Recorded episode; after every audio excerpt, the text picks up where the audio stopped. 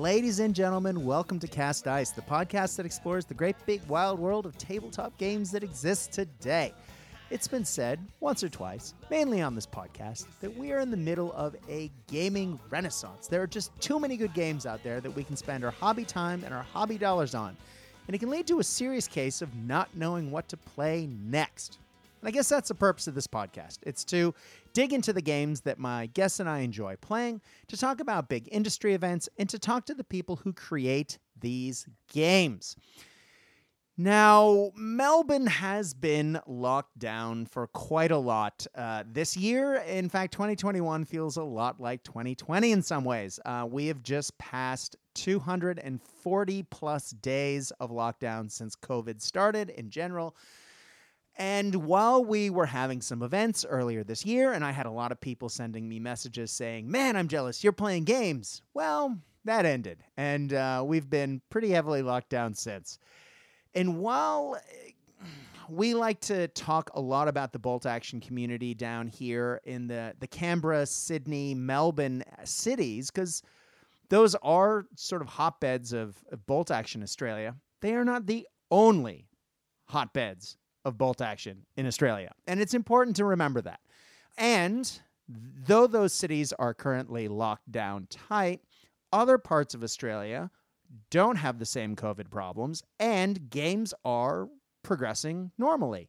And in fact, last weekend we had a massive bolt action event just south of us in uh, our our neighboring state of Tasmania. Now, the giraffe has been on to talk about uh, events in the past, but he is back. Akhtar Giraffe, you know him from Facebook and all the social medias, uh, to talk about his most recent event, Sudlich.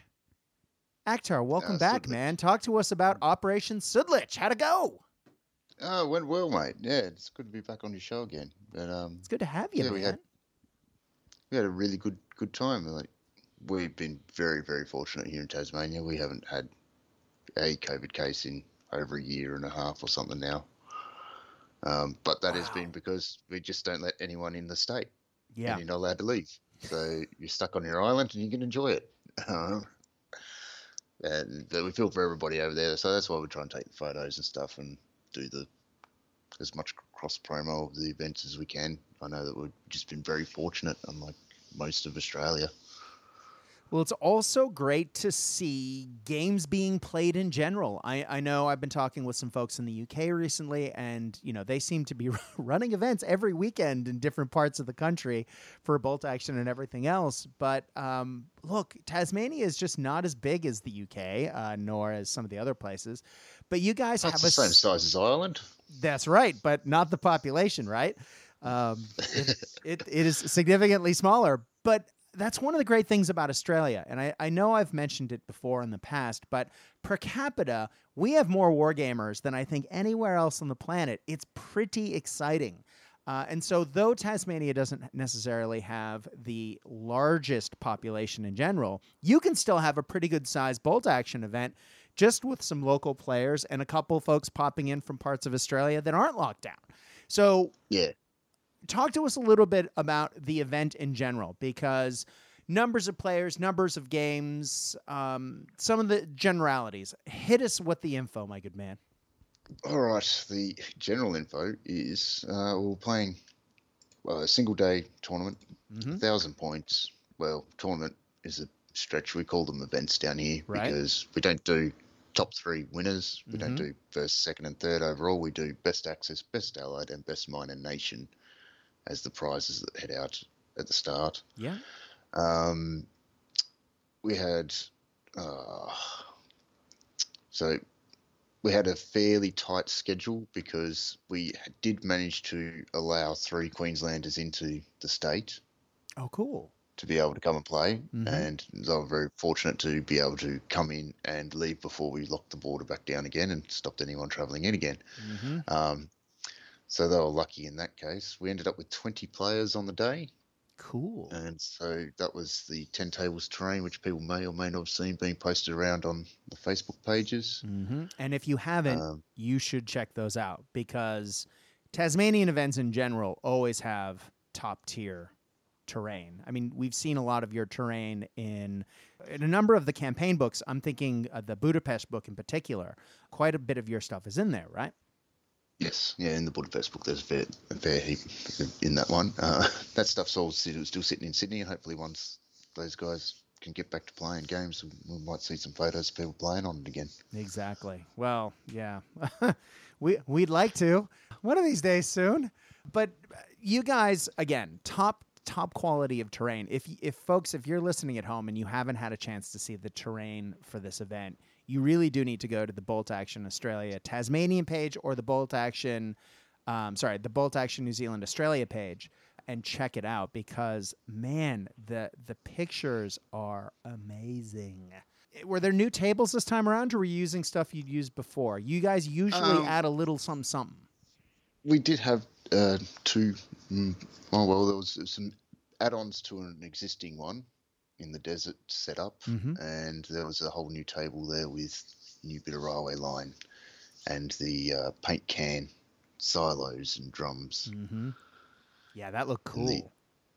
with the oil slick burning. Mm-hmm. Now, where did the trains for that come from? Oh, they're a toy kit, mate. They're a, they're a Kmart toy for anyone here in Australia. Mm-hmm. There is a there are 150 scale train set kids' toys, and they're about five dollars each. And all you have to do is butcher them up a bit and give them a coat of paint, so they're not the super shiny gloss. Mm-hmm. Well, having the seen how you guys do terrain, I think it's a little bit more intense than chopping it up and adding a lick of paint. But yes, it looked fantastic. So you had 20 players in the end. You had a couple people who, due to, you know, being safe, even though you don't have COVID in Tasmania, if, if you're not feeling well, you you're supposed to restrain and social distance, which is what they did, and they didn't attend, yes. right? Yes, yeah, they we had a couple of dropouts last minute, which is fine. Like they just rang up and they said, "Oh, I've woken up a bit of a head cold and don't feel like well." The 300 kilometer drive up and back would be a killer most Yeah. times to come up and then play three games on your feet. Um, so yeah, if you've got a bit of sickness, you don't really want to be spending all day driving. No, exactly right. Um, but 20 players is a is a good turnout for you know Tasman mostly just Tasmania event, right?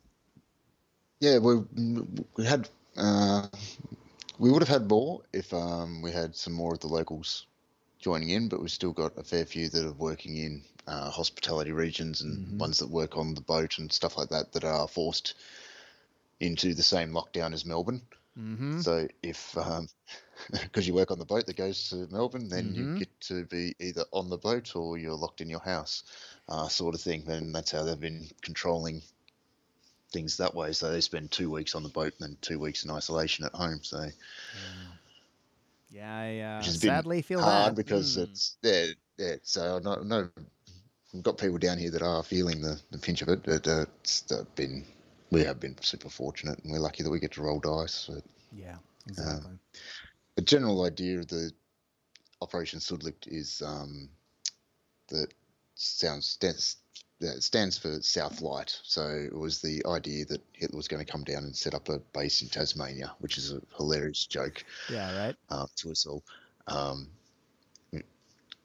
that where the uh, I think it's been running now for six years. I'd guess. Mm-hmm.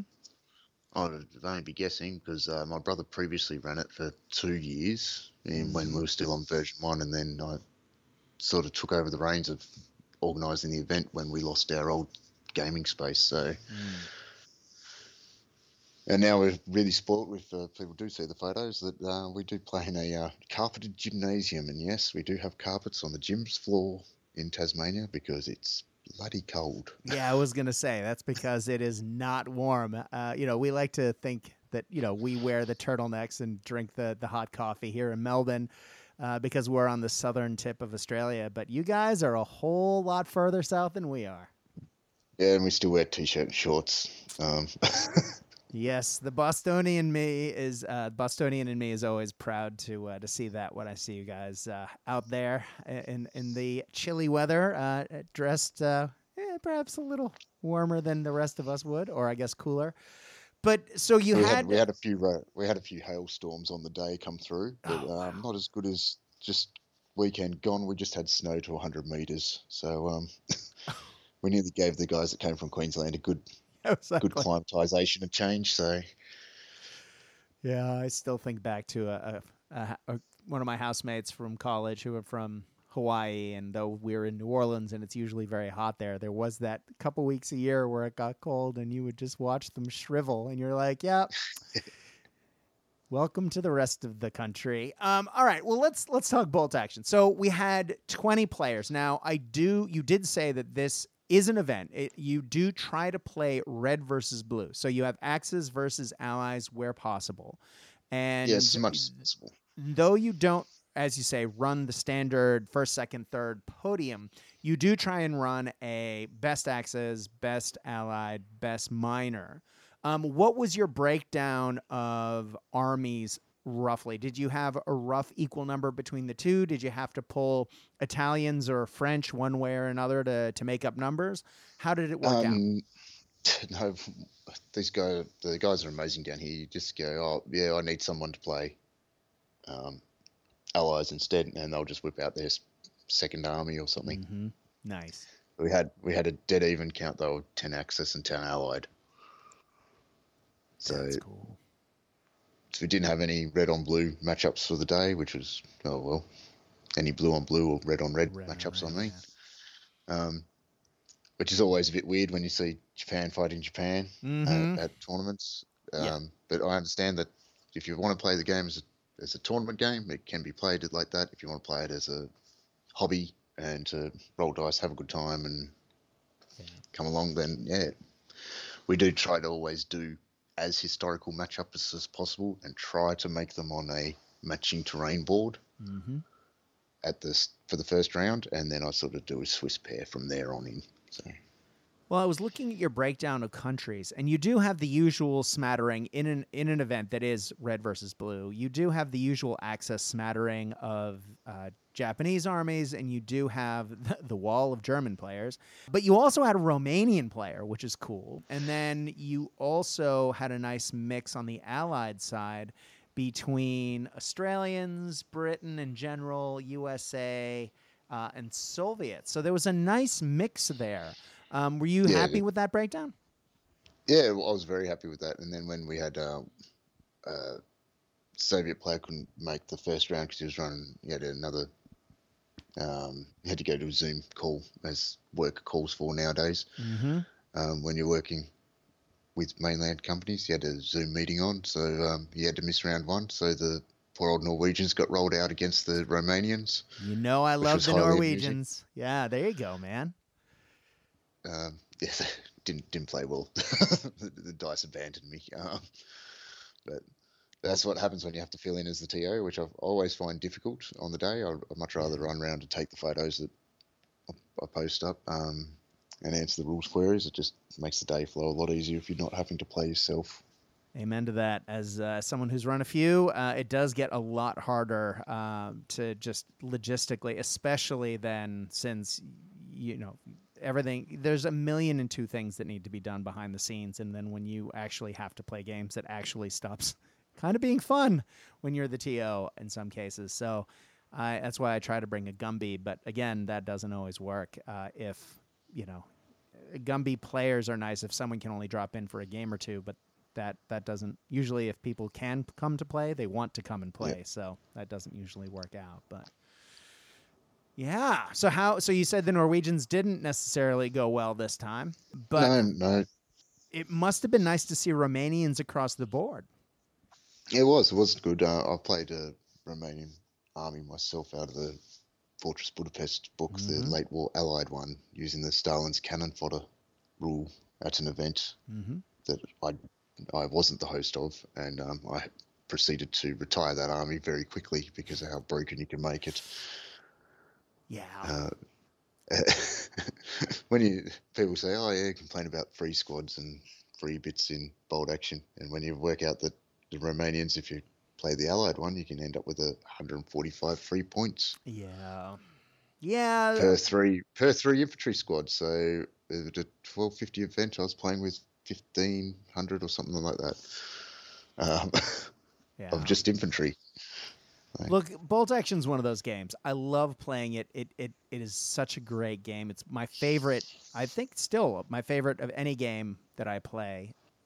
It can be broken at times, um, and if you figure that out, as Judson used to say, I'll give you a nice slow golf clap. Congratulations, you figured out how to break a game that is not terribly difficult to break it sometimes is just uh, a little I don't know. Get off, I'll get off my soapbox, but I think it's a little bit more fun to make something uh, that's a little more challenging to run.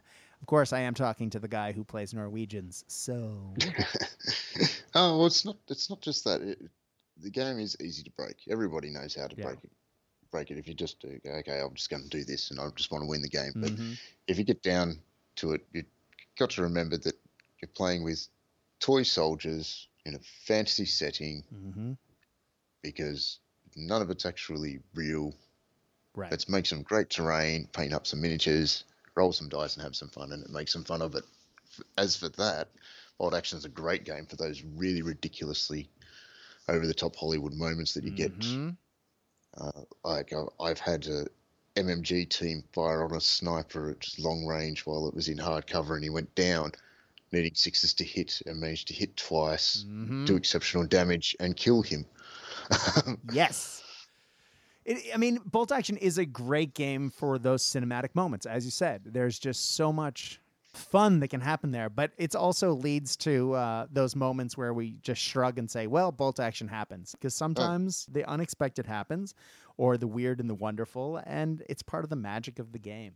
Um, Oh, well, the uh, perfect example of that was round one with the Norwegians versus the Romanians. I Mhm. had my artillery strike be delayed for four turns. I managed to delay it, rolling a two or each mhm. time. And then when it finally came in, I dealt one pin to three of his units. And my veteran squad that already had six pins on it, I dealt three pins to. Yeah. Bolt Action happens. Just like, uh, oh, there goes that. hmm Well, hold on. Let's let's dig back. So if we we look at the armies at the event, we have a- a really. I mean, I did mention a, a span of nations, but you have a span of theaters as well.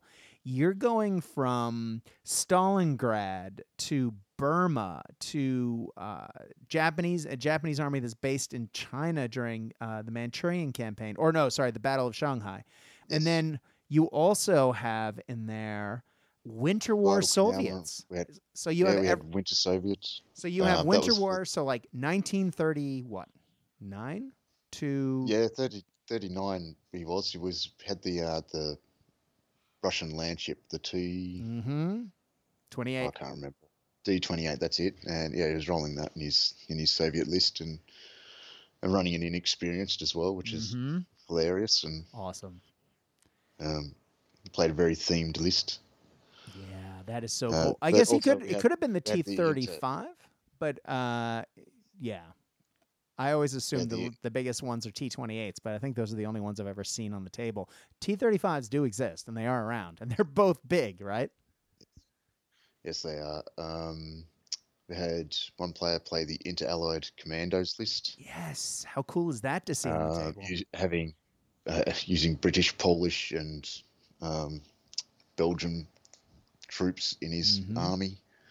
It was really good. So because he did that, I classified him as a minor nation. uh, nice. So, uh, because uh, they're, they're an interesting rule set because um, they're one of those ones where you actually have to sit down and handwrite your list. You can't rely on Easy Army, and No. to don't Easy Army is a great resource. Don't Mhm. get me wrong, but um, you do need to go through your books. You will need physical copies of some sort Yes. or digital ones to look at some of these units because some you can't pick the correct units or the rulings are wrong in Easy Army. Yeah. So with that commando list, I'm trying to think what book that's out of. That's not out of. Uh, that's out of the D-Day it is. um, okay. Canadian sectors, I think. U.S. Canadian sectors. Mhm. Oh, such a cool list. One that you don't see on the tabletop all too often, right? No, and he did, did have to pay super high officer tax, taking Mhm. a captain or something, and um, like he didn't have any his only AT was a Piat team, and yeah, but it was a good, it was a good list. Yeah. Good themed list, uh, like the Rangers Force, and there was a one Fallschirmjäger based in um, Normandy, Mm-hmm. um, and he used the new uh, hedgerow ambushes rules Oh, for that. cool. So yeah, you had things forward deploying and then hidden in an ambush at the start of the game, sort of threw people off. Mm-hmm. The Australians were the um, AIF, Australian Expeditionary Force, Mm-hmm. and that army was being played by Damien Taylor, who won the raffle that we did last year to raise money for Soldier On. Nice. So that's the army that was put up for raffle, and yeah, it was good to see it all painted up and being played on the table. Oh, that's such a good feeling, right? To see something that Mm. you've given out, uh, especially for one that's raising money for a good cause, to see it then turned around, built, painted, run, and the next event. Oh, that's so cool. I love to see stuff like that happening. And then win Best Painted award as well, well deservingly. Even too. better, man. Oh, that's cool. Yeah. Nice. Well, you guys do see a, a nice span of lists down there because you don't really follow the Warlord official tournament pack rule of no theater selectors. So, we're I know that the last time you guys ran an event and we had you on, we saw um, an AA battery for the Germans that had mul- multiple big guns. Um, d- That, yeah, and- Luftwaffe Field Division running 388s it was. Wild. So I've, you've already mentioned a few notable lists. Were there any others that really jumped out that weren't just your standard reinforced platoon that you see all the time? Um, there was a few from the, the Queensland boys. Well, the that came down. Uh, shout out to Aaron Russell, Andrew Carrap at the Warriors Den, and Trevor Laws for making the trip down. They did Absolutely. awesome job. But all three of their lists were on point for theme. Um, uh, Andrew Carrap's Germans were a great looking force with his uh, SS, and uh, Trevor Law's Marines were based around Guadalcanal, and they were a very, very good looking list too, and, and a good looking army. That's cool. Yeah, it's always weird Um, when you travel interstate too, right? And you're not sure what the local Yeah. quote unquote meta has. Um, and to come down to an event like yours, which you know is typically fairly theme heavy, it I know when I've traveled interstate for some theme heavy events, it's that that debate uh, is am I taking something that's actually fitting the local scene, or is this going to be quote unquote too hard, quote unquote too soft? Does it does that- it that all it comes down to- needs? Yeah. That all comes down to your organisation. If you you got to work out what you want your event to be if you're being a TO, Right. and you need to set your guidelines and go, okay, this is where this is the maximum toughness of a list that I can write that I want to see at my event, sort of thing. So deliberately write something that you think would be that you you just go, no, I don't ever want to play that, and that's what you set your bar at. And most people stick under that. It's until you get the person that's trying to pull your leg that sees how many flamethrowers they can get in an army, and you're like, mm-hmm. yeah, okay, yeah, sure, you can come down and play that, but you'll never play anyone again, or they'll walk off on you on turn two, which is not what you want No, to have. happen when people travel so far um, to come and roll dice. So whereas it'd be all right when you're just mucking around in a shed game sort of thing, it's uh, yeah, that you got to set your own tone, and especially with um, okay, we don't follow the warlord players competitive players pack thing. I have seen that, um, and I generally don't agree with the removal of the theatre selectors because I think that using the theatre selector you can create your theme Yeah. by using a generic list still. Um, we used to do that, but recently we just said no, you can pick the theatre selectors and you get to use your special rules from your theatre selectors just for something different. Yeah.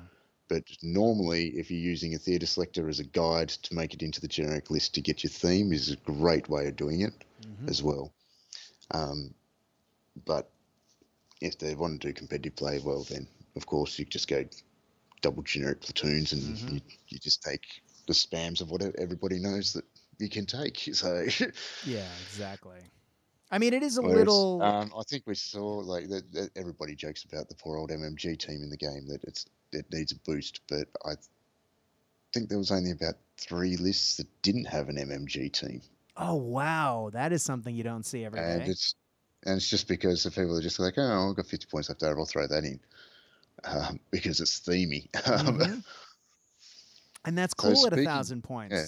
So, So um, speaking of theme, yeah. um, the winner for the themed best themed list because Mhm. uh, I did the scoring a little differently. Like I'd made everyone set up their armies. I printed everyone's names out and I stuck them down next to their armies. mhm. So then everyone could go around and see whose was whose, and then rate get everybody to rate it one to five during the lunch break nice. for every single list. So they went around and people went around and had a look, and we ended up with um, the difference in paint score. So the best painted one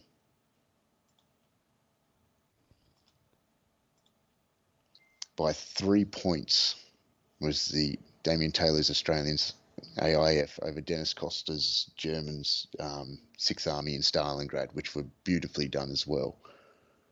And that's having, and that's having like it's pretty much getting your score out of hundred because you have got twenty people, Mhm. well, nineteen people voting if you don't vote for yourself, so it's out of ninety. So and the, their scores, not one painting score was below like sixty which means that everyone was being honest to one another as well Mhm. and saying, yeah, everyone's painted really well. And then the theme was won by a single point. Oh wow, that is close. So the actually, I didn't even notice this, but the, to the top six are all like uh, one point difference. So it went from the SS German, the um, Stalingrad German, sorry, hmm uh, uh, Marines. Then there was Les McCready's SS, Tony Donati's um, Grenadier Force, Mhm. Josh Wilson's Japanese in Burma, and then Damien Taylor's Australians, who won the best painted, and then Paul Berwick won out by one single point with his Soviet Defense Force Oh, that's cool. from Stalingrad, which was running the um, A19 and the T34 and all Mhm. sorts of silliness. I love the A19 gun. It's it's it's got that dual role, so it, it allows you to use it as an AT gun or as a howitzer, but it also you know, you're paying for that because it's a minus one to hit depending on how you're using it. So you have to be uh, careful with it. I, I think it's cool. It's it looks great on the table. Yeah, and it's and uh, I don't think it did very well. There are a fair few photos of it going around by um of Howard Yowie showing where his A19 was blown up, or his T34. The great joke that his tank lasts maybe two turns before it dies because he just runs them forward and just has a great time rolling dice. Yeah. Well, that's I mean that's all it really matters, right? Having a good time and rolling dice. Yes. Nice. Well, what else did you see uh, on the day? Because I mean, it's it's one thing to look at army lists, but then to actually see things on the tabletop.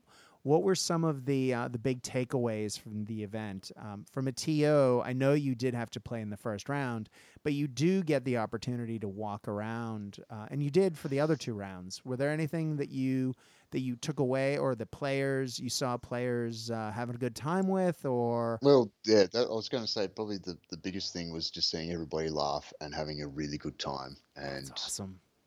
being able to just stand around, have a talk, even if they're talking about nothing else, is like people with a common interest in their hobby being able to talk about something that is completely off tangent hmm to what they were doing, and you go be. Um, I ended up putting a countdown timer on the uh, big screen to remind everyone how much how long they had left in their round, Yeah. and would be telling everyone, "Yeah, you've only got you've got an hour to go, guys. What turn are you up to? Oh, we're about to finish turn two. Yeah, come on." You might need to move that a little bit faster, Yeah. guys. So yeah, uh, as far as disputes go, none. Um, there was a couple of oh yeah, that might not be re- entirely historically accurate, but Mhm. um, as far but apart from that, uh, it was a really good day. Everyone had a really good time playing toy soldiers. That's great. And if you're going to have people running out the timer um, and not getting through their games, you know, having a good time is the best reason to have that happen, right? Yes, yeah, that's right. And if it, um, I do put a stipulation in my players pack that if I find that someone is deliberately slow playing to try to get a win, um, then I'll just give you a 20 point penalty straight up. So that's Yeah. a major, what what is considered a major win in our game. Um, then that's another thing. We do a different sort of um, scoring system down here with uh, five points for a loss, 10 points for a draw, 15 for a win with five bonus objectives. Now, can you run us through those five bonus objectives? Because I know we've done that in the past, but for those who didn't hear that, I think this Yeah. is really cool. This reminds me a little bit about really old 40K um, events. They, we used to do something like that, but these yeah, it's plus it's- five is it's really good. that- yeah, it's um what we used to do when we were doing uh, third and fourth ed. Forty k was That's something right. along these lines as well. Uh, a long time ago. Mhm. Uh, but you get plus one point if you kill your opponent's highest ranked officer. You get plus one point if you keep your highest ranked officer alive. Plus one point if you kill your opponent's most expensive unit. Plus one point if you keep your most expensive unit alive. And you get plus one point if you get one of your units within 12 inches of the opponent's table edge at the end of the game. So that gives you a score of a possible 20 Mhm. for a, for a win. And because we're only playing three d- games over one day, this I've hardly ever had to go to the what we call the cost of war, which isn't just another little side project, Mhm. which is at the end of the game you calculate the total amount of points that you have lost during the battle. So if a unit is damaged, then it counts as 50% of its total value, and that gives you what I use as the tiebreaker in my Excel spreadsheet to work out who plays who. So if someone, if two people have lost a game and only scored five points, then one person has been completely tabled and another guy has hasn't been. Then I try not to make, like, say, there's another one that has been tabled as well. Then you get those guys to play off against. It gives you an idea of how the games are swung as well. Yeah. So when people come in and bring in their score sheet and they've lost 760 points of their army, but they've won the game, it gives you some idea of how the rest of the battle went as well.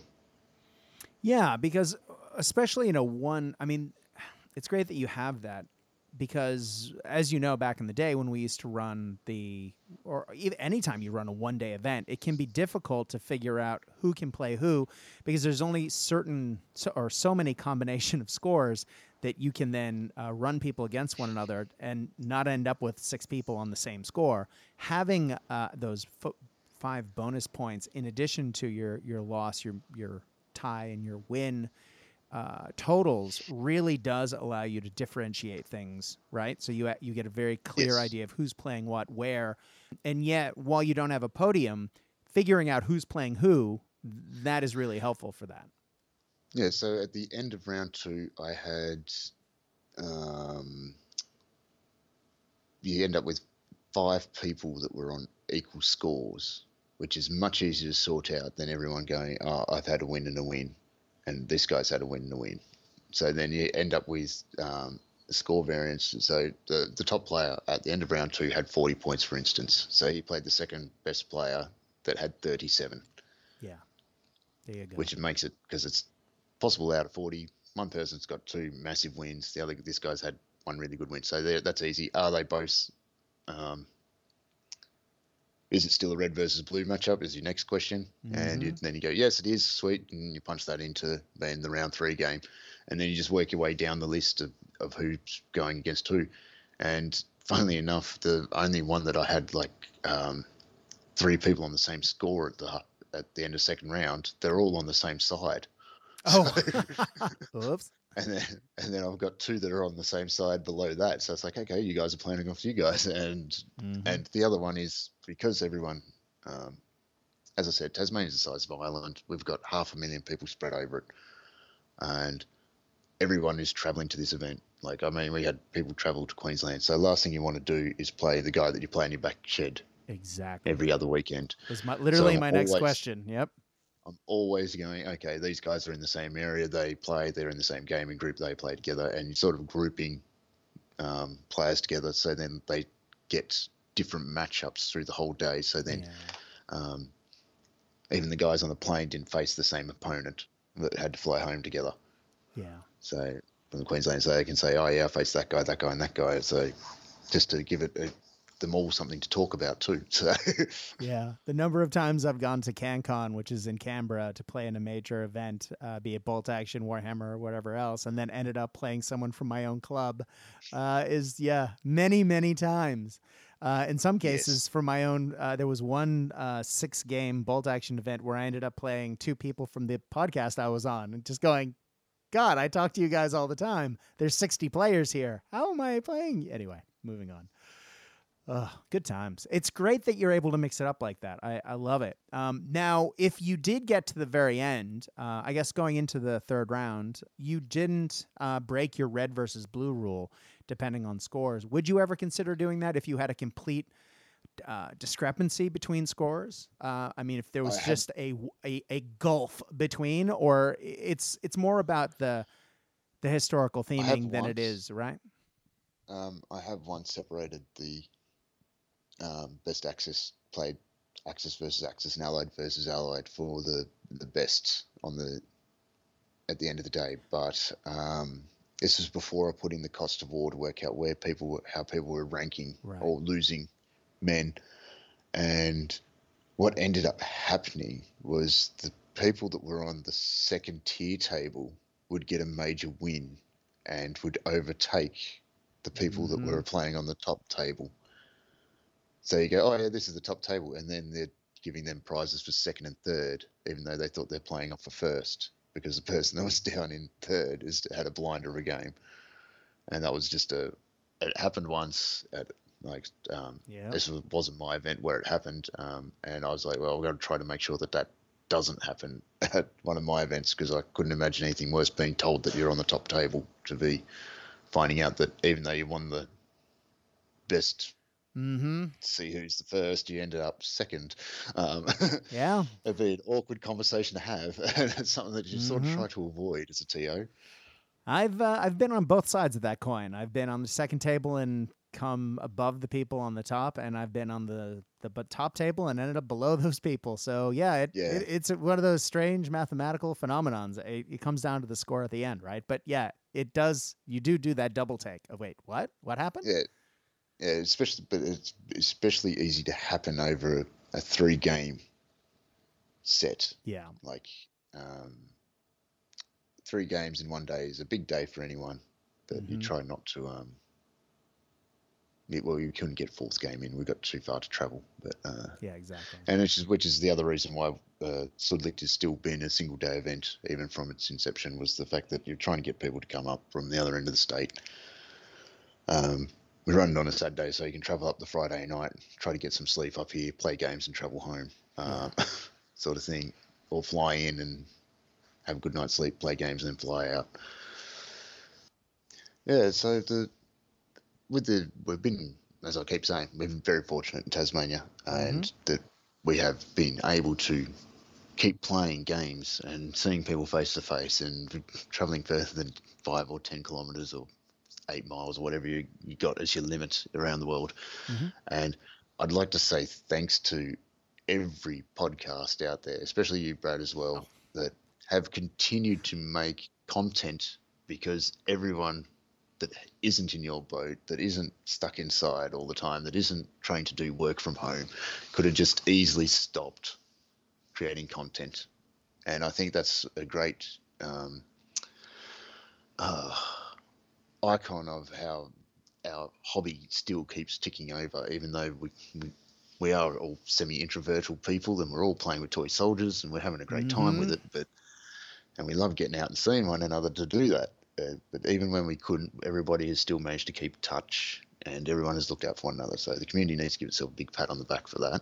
Amen to that, man. And thank you. It is a little awkward to do a, a, podcast about tabletop games and uh, to not have played a game in months is a little strange. You know, I try to keep things fresh by you know listening to other podcasts, by reading games, and eh, you know interviewing authors and keeping up, uh, you know, with what I can but it's it's it's a little difficult with bolt action. I know a lot of people have been asking me to do more bolt action content recently, and I, I, would really like to. It's one of those things that bolt action's a game that I love to play, and when I play it, it fuels my passion, and I just want to talk and play more. And the more I do, the more I play, and the more I talk about it.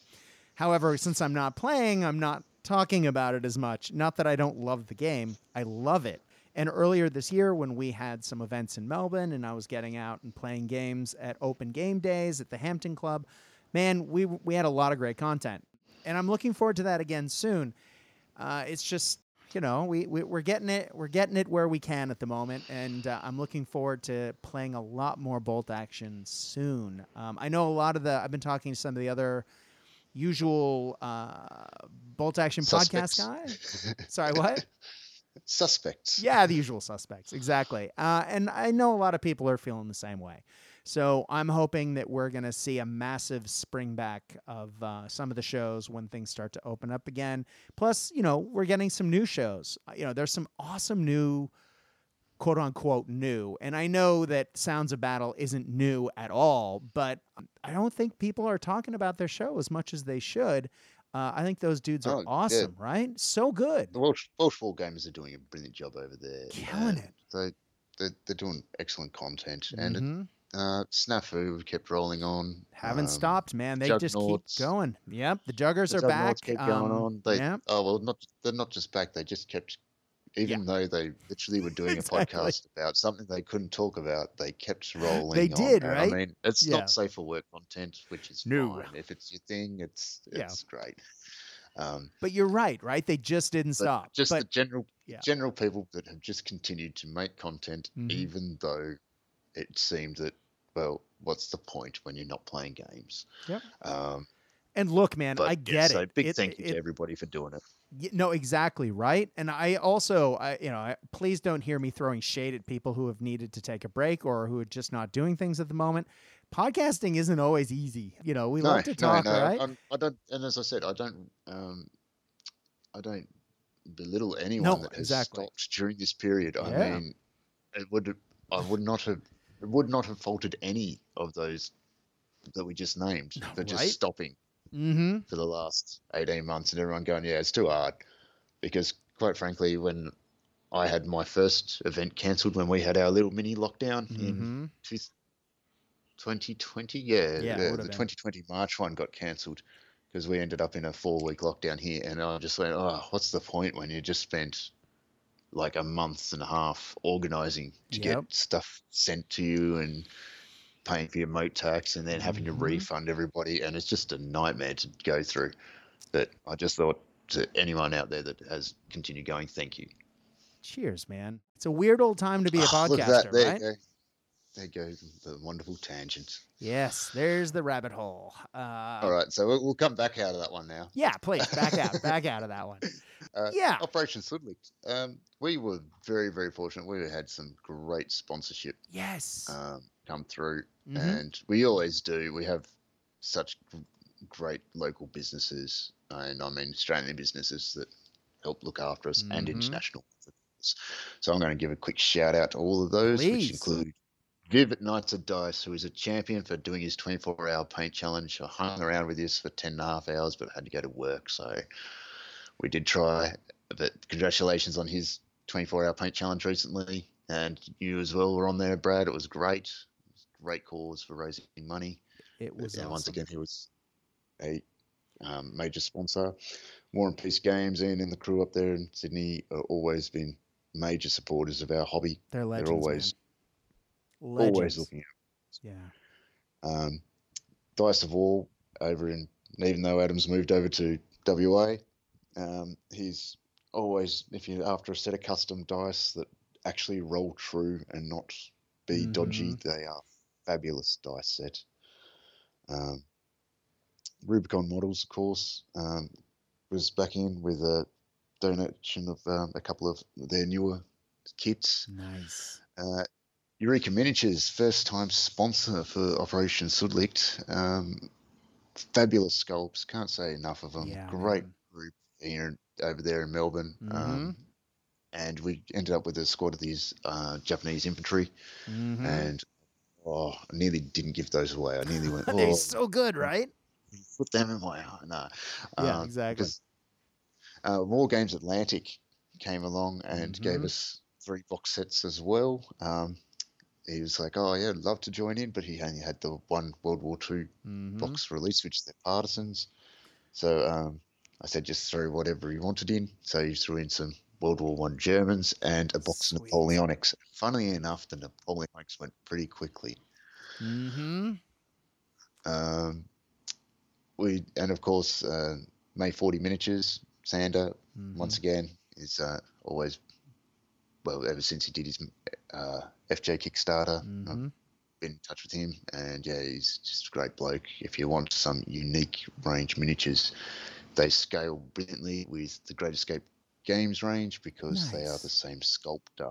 Oh, of course.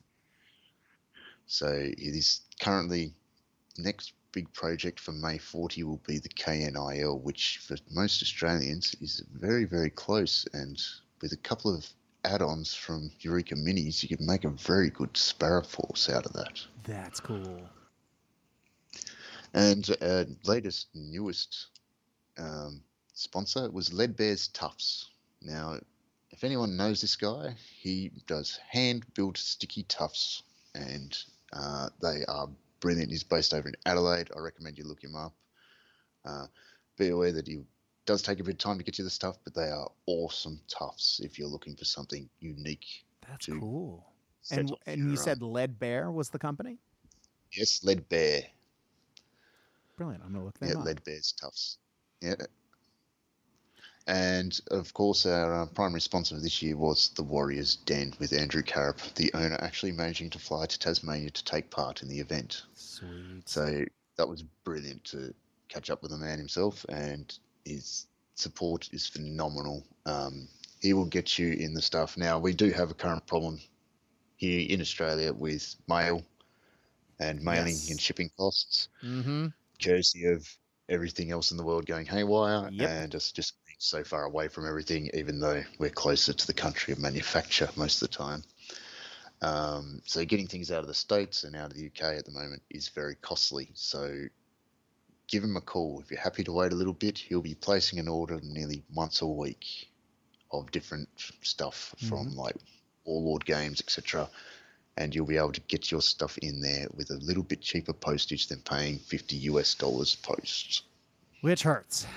It is. Yeah, It is a. it makes uh, it very is- mm, Un, I mean, my Norwegians were from Gorgon Studios, and I paid just as much in postage as I did for the miniatures, mhm. And that was That was uh, before 2020. so yeah, that was eight years ago. So yeah, and now now we're looking at uh, paying nearly twice the amount in postage for Mhm. metal miniatures.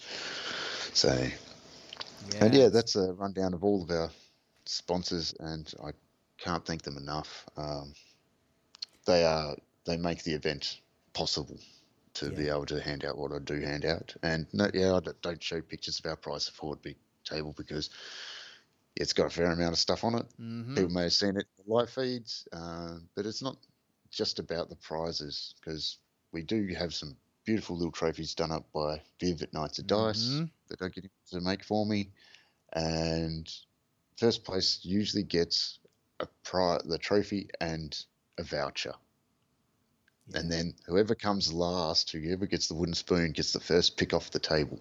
Yeah, there you go.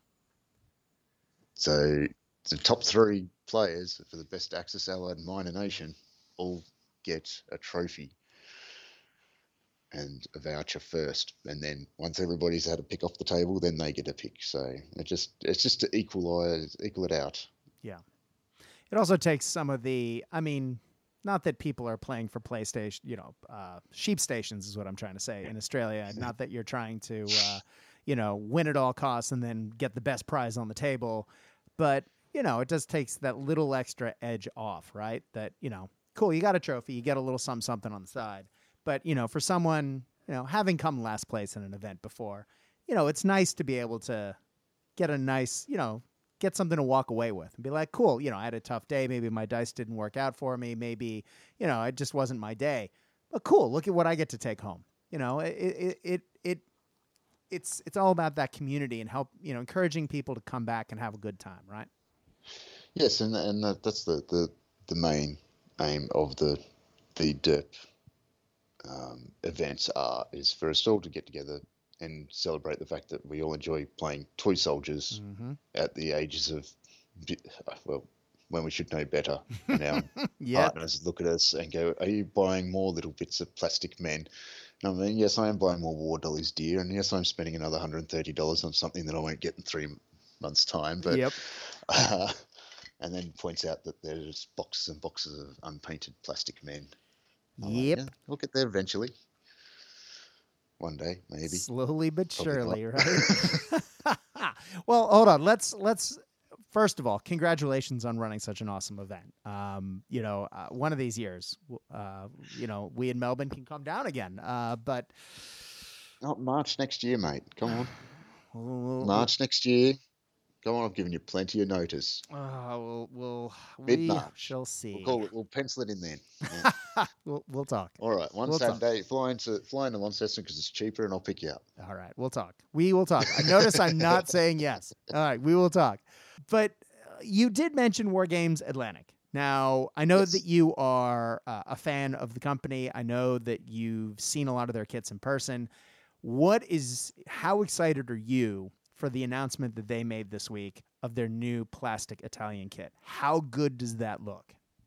It looks um, it looks phenomenal, and I, I actually have their brand new uh, French sitting here in front of me, Hey.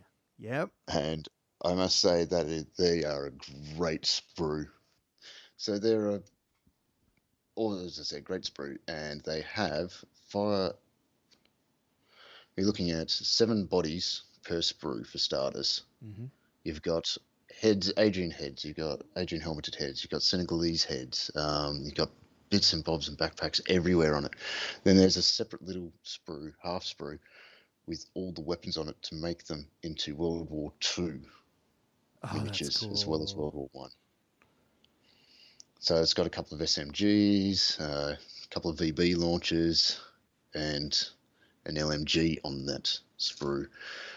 So that's a kit that comes with um, 32 miniatures in it for 50 Australian dollars. They're a great looking kit and they Mhm. scale perfectly with the current Warlord metals. That was my next question. And how do they scale up?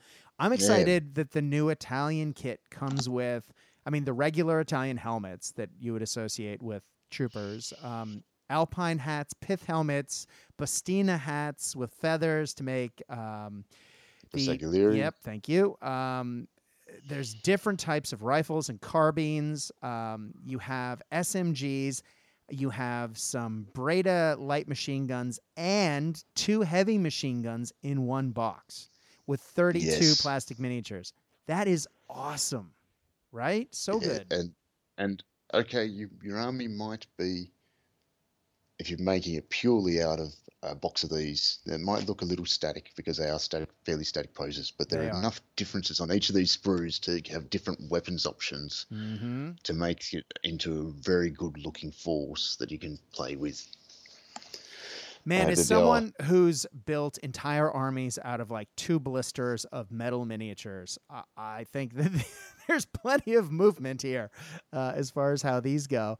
There's some, yeah, just the variety of heads and uh, arms and weapons and you know backpacks. There's just a lot going on here that you can make a really exciting looking force. Uh, plus, you know, with the the rumored new rules that are going to be popping up with the soft underbelly book coming, uh, obviously it's a very exciting time to be playing Italians. Well, I, I think that's not more than just a rumor after the most recent uh, Warlord email where yeah, they had exactly. the little cutting out of it, where Mhm. they, they had changed the Avanti Savoy back to being an Egg 1.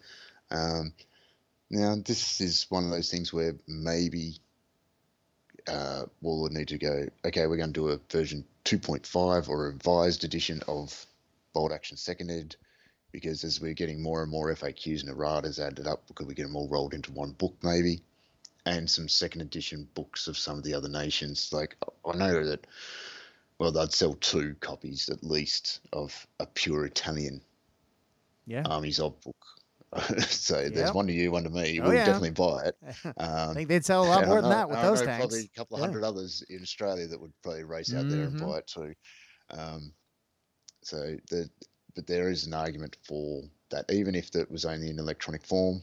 Yeah. Maybe that's something that Warlord could look at in the future. But uh, like, even if they said the revised edition of the rulebook is only a electronic form, and for a while until they do a version three or something like that, if they ever want to. But uh, it just seems to be that uh, adding on the add-ons that we're getting that make us all excited are in these theatre books. Mm-hmm. Which Uh, aren't it's the being used in it's the- events. yeah. and then they're turning around saying that you can't use them in the events. Like, uh, I write. Like uh, just like Bolt Action Alliance do. I write missions for my events, and this year we did uh, one that I've run previously and a new one, which was a um, between rounds two and three. I deliberately went round and I placed as the TO. I placed the objective down. There's your objective for the game Mhm. you have a 12 inch deployment zone and it's kill points, but whoever's got that objective wins the game. If you've both got units within three inches at the end of it, Mm-hmm. well, then it's draw, and then you go, and you don't count back on kill points. So, so it's Mhm. just quick and easy, and you, you go around and you just go, okay, it's the bridge, it's that, it's the center of the square of the thing. You, there was no advantage at all to anyone as you're Yeah. going around to do it.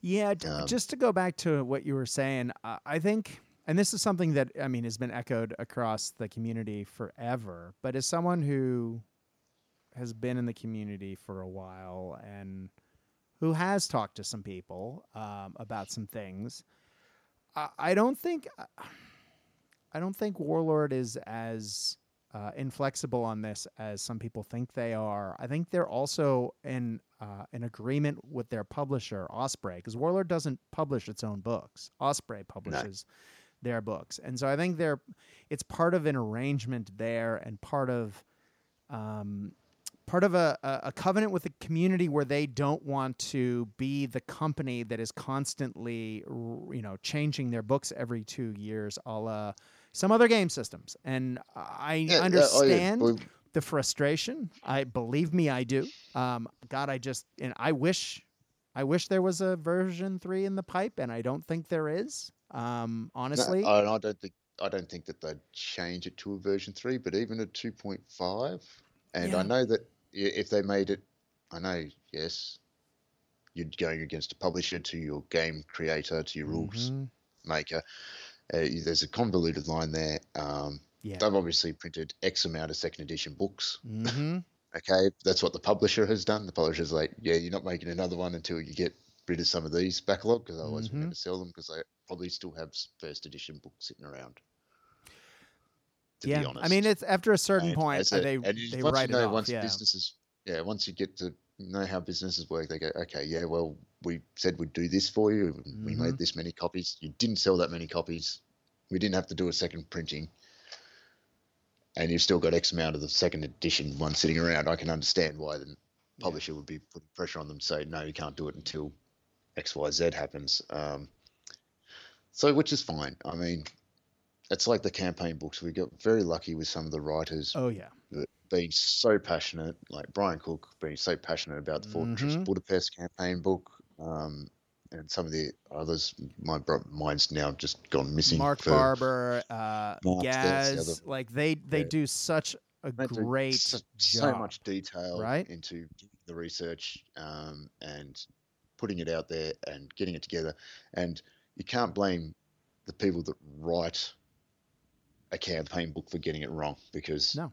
what they send off goes to a publisher. Yeah. And that has to be set at X amount of pages plus X amount of pictures that are thrown Mm-hmm. in there by them, which is why we've got the lovely pictures in there from the Osprey Men at Arms book of That's stuff right. they're dropping those pictures in to help sell their campaign books and Men at Arms books or whatever else, the, the new Vanguard series as well. Um, there's so many of them out there. They are great resources. Exactly. Um, but the writers don't put those pictures in. So don't get Nope. angry at a writer if you go, oh, that doesn't make any sense because it's spread over two pages. Well, they didn't do Uh, it it's got a exactly. Picture dropped in. It's got a great big picture dropped in there, and it's usually not their fault. Um, Yeah, look, having yeah, written, we'll see, see what happens in the next next three to four years. I think we'll see a change in the bold action structure, whether that is uh, community driven, like the um, .NET format for those who are familiar with that back in uh, version one, Mm-hmm. where LMG's got dropped down to five points. Um, I mean, we see the change. continuation of that today. I mean, the Juggers are doing something like that. They have the Jugger format, and I believe it's a similar it's a similar idea to the old .NET format. Um, Uh, it's it is a little different. I really do like the idea that you get a free LMG in your Mm. squad if you have taken it as maximum strength. Like Yeah, it's a full strength squad. Of course, it's going to have the LMG thrown in there, so you get it for free. Um, their lowering of points on tanks is another okay idea, but if you shouldn't just have it on German armor. Um, everybody wants to play with the tanks um, and play with the big tanks. Yep. Their effect in the game isn't as good as what it could be. I just uh, I look Alrighty, forward to the day where I can play more bolt action. I think is where I'm going with this. So yeah, soon hopefully, and then I can start thinking about. Golly, I'd love to see this in the game again. I, I think uh, for me and a lot of us here in Melbourne uh, and other parts of the world too, right? It's not just us. Uh, we just want to play. Yeah. yeah. Well, uh, now that we've mentioned COVID Well, anyway, yet you- again, I'm giving I the think it's- invite to you in March, mate. Come on. yeah, exactly, right? Well, on that note, uh, Akhtar, man, uh, we've hit the hour mark. Thank you so much for coming on, brother. As always, it's great to hear about games being played in other places. I know that you've been supported by a lot of great people sending you prizes, and I know there are other people helping you there, man, but wearing the TO hat isn't easy. Been there, done that. Um, we'll do it again. Love it. Don't get me wrong, but it, it it does take a lot of work, man. So hats off to you for running another successful, awesome event, uh, especially in these challenging times. As you say, like you you've run an event and Oh, had it canceled because of lockdown. You know that pain, and yet you're still Oh, doing the it. scary part. I'm a little scared of once we do come out of all these lockdowns in Melbourne that all you guys are going to come over here and I'm going to have to buy another 10 tabletops. Well, that's a terrible problem to happening. I have, see- right? I, I could see uh, Sudlicht and maybe maybe not Camp Liner, but the Sudlicht one, where Mhm. the weather's usually a little bit better, um, becoming one of the major to attend events God, I hope so. That'd be awesome. in the in the future. But uh, I'll keep running them as long as people keep attending. Let's just say that. I love seeing people roll dice. I love running around taking photos with my camera. Um, yeah. I, I, really do enjoy seeing people's miniatures that they painted brilliantly, which are better than the ones that I paint on the Mhm. terrain. So, so it just makes you happy to see that sort of thing. It does, man. It does. Well, cool, man. Again, thank you for taking the time to come talk to us, and we look forward to hearing about more of your events in the future, man. Um, guys, thank you very much for listening. I know a lot of you have been messaging asking for bolt action content. Here is some. We will have more coming soon. Uh, I have a few things up the sleeve. Uh, look for them soon. Uh, if you have any ideas or comments for the show, please do mention. Uh, uh, message me. Go, go to Facebook, uh, message Cast Dice, C A S T D I C E. Uh, if you message the page, you're guaranteed a response by me. Hi, my name is Brad. Yo. And just keep in mind, sometimes the responses take a little while because I may be on the other side of the planet uh, than you, uh, and I do sleep occasionally. But once we start talking about my sleep habits, that's usually a sign to call it a day. Guys, when you are playing the games that we know and love, I hope your dice roll hot. I hope your beverages are cold. But more than anything else, we at Cast Dice hope that you are having fun. Stay safe out there, guys. Good night.